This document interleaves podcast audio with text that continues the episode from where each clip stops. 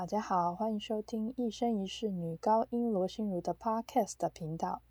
今天是礼拜天，我不是很想用脑，我相信大家应该也不是很想用脑，所以今天来介绍一首不用用脑就可以听的歌曲《猫之二重唱》（Duetto buffo di due gatti）。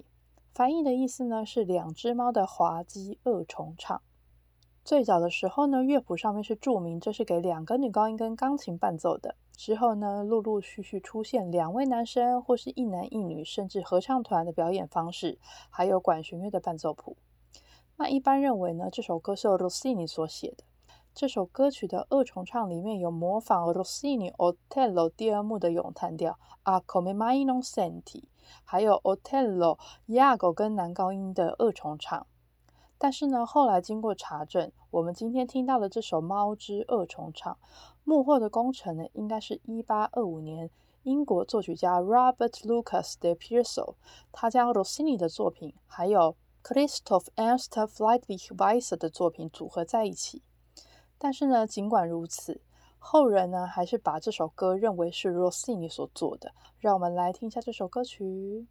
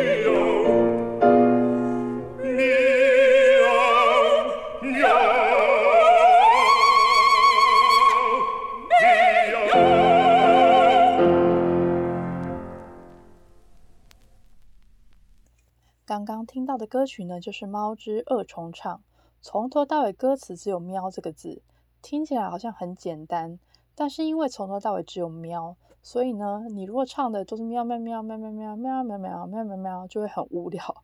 所以歌唱者如何诠释，就会影响到这首歌的好笑程度或是诙谐程度。通常这首歌曲呢，会运用在音乐会最后的暗口曲，因为很讨喜。诠释的风格呢，就看每一个人想要不一样的。譬如说，它可以做成是两个女生、两只母猫在那边吵架，或是情侣猫为了什么东西吵架，甚至有的时候可以变成三只猫、两只猫争一只猫都可以。哦，就是你没有赋予这个歌曲有任何的生命的话，它就是。从头到尾喵到尾的歌会很无聊，因为没有人要听你在那边喵两分钟。希望大家喜欢今天的节目，我们下次见，拜拜。